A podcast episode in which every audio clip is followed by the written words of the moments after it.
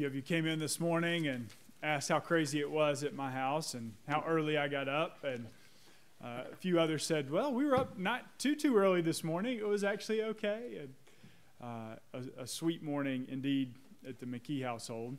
Others said it was really peaceful at their house this morning. and that's good too. um, one of the uh, church fathers, John Chrysostom, said that uh, to, on this night, on this day, uh, Bethlehem is like heaven because in Bethlehem the angels sing and praise God. And in Bethlehem, uh, Jewish shepherds gather in and come to worship Christ. Uh, and kings from the east begin to draw near and offer gifts of homage. Jesus comes and is right in our midst. Uh, the Sun of righteousness shines his light upon all. Um, and in some, in some sense, uh, this morning, as we gather as God's people from north and south and east and west, and we come together in this place, uh, it is like heaven uh, because it is like Bethlehem. We've already joined with the voices of angels and archangels and the company of heaven to worship Christ. Uh, we come as representatives of the creation and gather it up and offer it up to the Lord. And Jesus Christ comes and meets with us by his Spirit and then feeds us at his table. Uh, God in the feeding trough, God in the manger, God at the table giving himself to you and to I. So this morning, um, we're going to make our way to the table. That is, um, that is the truest experience of Christmas that we might have. But before we get there, we have a couple stories to tell. So I invite you to, to listen carefully and listen well, whether your morning has been harried or peaceful. Um, listen now to this word from the Lord from Luke chapter 2. It is the birth of Jesus Christ. In those days, a decree went out from Caesar Augustus that all the world should be taxed.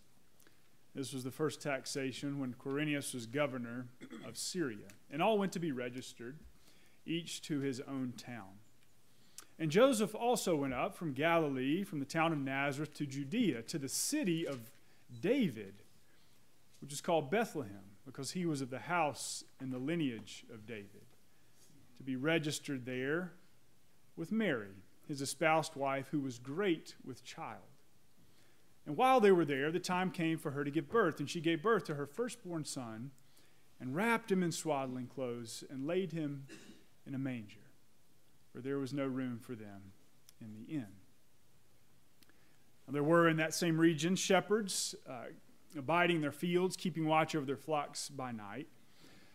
And lo, an angel of the Lord appeared to them, and the glory of the Lord shone round about them, and they were sore afraid. The angel said to them, Fear not, for behold, I bring you glad tidings of great joy, which shall be unto all people. For unto you is born this day in the city of David a Savior, which is Christ the Lord. And suddenly there appeared, oh, and this shall be a sign unto you. You shall find the babe wrapped in swaddling clothes and lying in a manger. And suddenly there appeared with the angel a multitude of the heavenly host, praising God and saying, Glory to God in the highest, and on earth peace, goodwill toward men. When the angels departed from them into heaven, the shepherds said to one another, Let us go over to Bethlehem and see this thing that has happened that the Lord has made known to us. And they went with haste and found Mary and Joseph and the babe lying in a manger. When they saw it, they made known to them the saying that had been told them concerning this child, and all who heard it wondered at what the shepherds told them. But Mary treasured up all these things and pondered them in her heart. And the shepherds returned, glorifying and praising God for all they had heard and seen, just as it had been told unto them. This is the word of the Lord. Thanks be to Thanks be to God. Let us pray. Heavenly Father, we give you thanks on this Christmas morning for the gift of your Son, Jesus. And we thank you, Lord Jesus, that you have come to be with us. as our God, as our Savior, in such humble shape and form. We pray that we might receive you anew this day and that you would pour out your Holy Spirit upon us, that you would open not only our minds and our ears, but also our very hearts, that you might rest there with us and bring us your peace. We ask this in Christ's name. Amen. Uh, so, this is a day of gifts, right? Day often of giving presents. Of course, Christ is our gift from God, the gift of Himself. Uh, I'll give you a smaller gift, a shorter sermon. How does that sound? uh, so, very, we've heard the story. Uh, we know the story. We desire to enter into the story and to experience the story that, not just the story, but into Christ Himself. We desire to receive Him, to live in Him, to draw near to Him, to, uh, to feast upon Him. Uh, and this morning, as we reflect upon this story, we've been praying as we've been lighting the Advent candles each and every week. Oh Lord, teach us what it means for you to come and to live with us in our world here. And so, here certainly uh, is not a comprehensive take on some of what we can learn from God dwelling among us. But here are a few things that we might lift up. First, where was Christ born? in Bethlehem, and more specifically, in a stable with the animals at the very least, right? Uh, there was no room for, for them in the inn.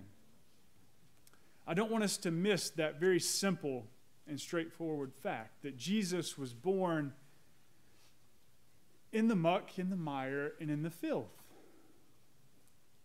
Often, as we kind of recreate this scene in our minds, we make it very clean and we sanitize it and we make it look like the nativity uh, scenes that we put in our yards or outside of the church. But Christ was born into the dirty places of this world, into the muck and into the mire. Um, I think that tells us, at least, that Jesus is not afraid of coming to the messy places in your life either. That Jesus doesn't come to be with us in our world and take up residence in the shiniest palace, in the highest place, so that we can maybe manage to make our way to Him one day and ask if we can enter into the courts of the King, bowing and scraping, trying to get ourselves clean enough to show up in his presence. But Jesus Jesus comes into the very messiest of places to take up residence with us. Jesus doesn't come on Christmas Day just to see you polished up, cleaned up, showing up in church. He wants to enter into the places in your heart that you will be ashamed for everyone else in this room to see. That's where he wants to be. Jesus enters in to the stable. Uh, there's a story that Jesus will tell later in his life, the story of the prodigal son, the one who takes all the riches of the father that he's given him and wanders off and spends them lavishly and, and lives in squalor and then wastes his fortune and ends up where? In a pigsty with the dirtiest of the animals. And then at some point in the story, he has this moment. It's like rock bottom, yeah. And so he says, he repents. He turns around. He remembers his father's house. He remembers that he had it pretty good there and that his father was loving and gracious and maybe he would receive him just as a servant. And so he makes his way back. And when the father sees him, he runs down the road, arms spread wide, to greet him and draw him in. And they kill the fatted uh, calf and they throw a party for him. He puts a ring on his finger and shoes on his feet and cloak on his back It's a story of the love and the welcome and the forgiveness of the Father. It's a wonderful story that Jesus tells. But we shouldn't miss the fact that Jesus is actually present with them to tell it. Part of the story, part of that story, is that the Son, our Lord Jesus, comes into the story of the prodigal son and chases him all the way down the road and finds him in the pigsty and jumps right in with him. How else would he have been given the gift and the miracle of repentance? It is the story of Christmas. Christ come in the midst of the animals and the muck and the mire in your life and mine to gather us in and to lead us back home. Jesus enters into the mess, yours and mine, Newland Presbyterian churches, Avery counties, the United States, the world's, that he might be with us and so that he might lead us home. Also, uh, this story opens up for us the reality, the obvious truth that Jesus comes to us as a baby. That when God chose to enter into the world, he did so as each one of us has. That he didn't immediately sit up on the throne or take the most powerful position of the world, but he came in that most hopeless or most helpless state of infancy. He couldn't even dress himself, he who clothes us with his righteousness. And so, the invitation, I think, is that as we consider how Jesus comes to us, not just into our world, but to you, I think it worthy of note to recognize that Christ comes to you with gentleness and with love, and also he who has no need of nothing comes to you and places himself in your own life as one who needs, needs you to nurture him within you needs you to care for him and to come to him and to be with him and to spend time with him. He places himself in a position of need before you. And you, on the other hand, can come even as you would to a child, to a babe, and care for Christ who meets you in this way. The God of all things come as a babe. But lest you think that God comes as a child, as a human being, as one of us, and yet ceases to be God. That is not the case. As one who comes with so much gentleness that it is actually weakness, it is not that. I want you to notice something that has long stood uh, in the tradition of the church when we see depiction of, of Christ there in the manger. Often we see a couple animals there with him a number of animals, but let's see if you can hit the two that I'm looking for. There's a lamb, there's a donkey, and often a cow. Yeah. A donkey and a cow in particular. Of course, Christ is the shepherd, Christ is the lamb, He is the sacrificial, so that we, we can understand those things. But often there's the donkey and a cow. Different ways to understand and interpret this. Um, one of which this is depicted as, as both Jews and Gentiles together. Uh, Christ comes to those. But there's also something of a hidden meaning. Uh, in the ancient world, in the pagan world, uh, there were often animals that would be understood to be have, having some sense of connection with the divine, uh, as they understood it, with the gods, with the pagan gods.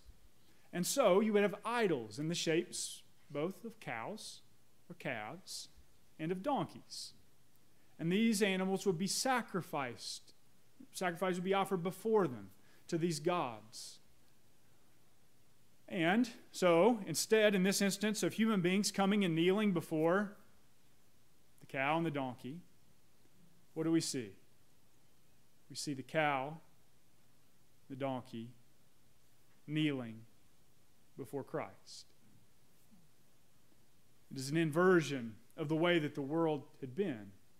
No longer humanity bowing to these false idols, but now they bow to the true God in our midst. It's a little, sort of like a little secret hidden in that traditional depiction of Bethlehem. You might remember in Israel's own story, a golden calf. You remember this?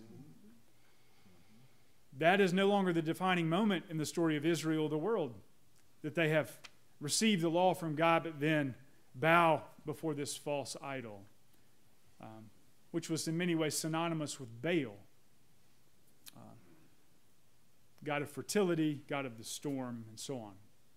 Uh, no, now this one comes and bows rightly before Christ. The one who comes to us in the gentleness of a child is also the God over all the gods, the Most High God, uh, who's created all things and chooses to dwell in the midst of his people, even when it's messy, so that we might be gathered up and brought home. That's exactly what Jesus wants to do in your life this Christmas.